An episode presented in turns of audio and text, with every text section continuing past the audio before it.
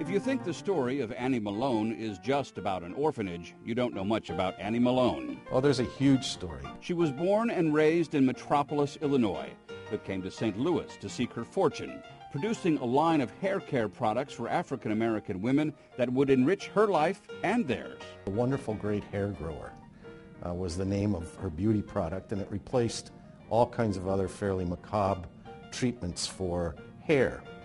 Eventually, though, she really figured out how to, how to make this into a really successful business. Eventually, she would create an entire line of beauty products called Poro, and she also started Poro College in North St. Louis to train her salespeople and produce her products. By the 1930s, she had uh, representatives in every state of the Union. She had representatives in Canada, the Philippines, and a number of other foreign countries, and became extraordinarily wealthy. And she used that wealth for good, contributing to many African American causes and institutions, including the St. Louis Colored Orphans Home, later renamed the Annie Malone Home. She was um, certainly a model and uh, certainly an exception to her times, both as a female and an African American.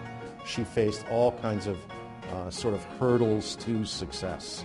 She overcame them all, became one of the wealthiest women in the United States, and she remained particularly interested in women's issues and in children's issues.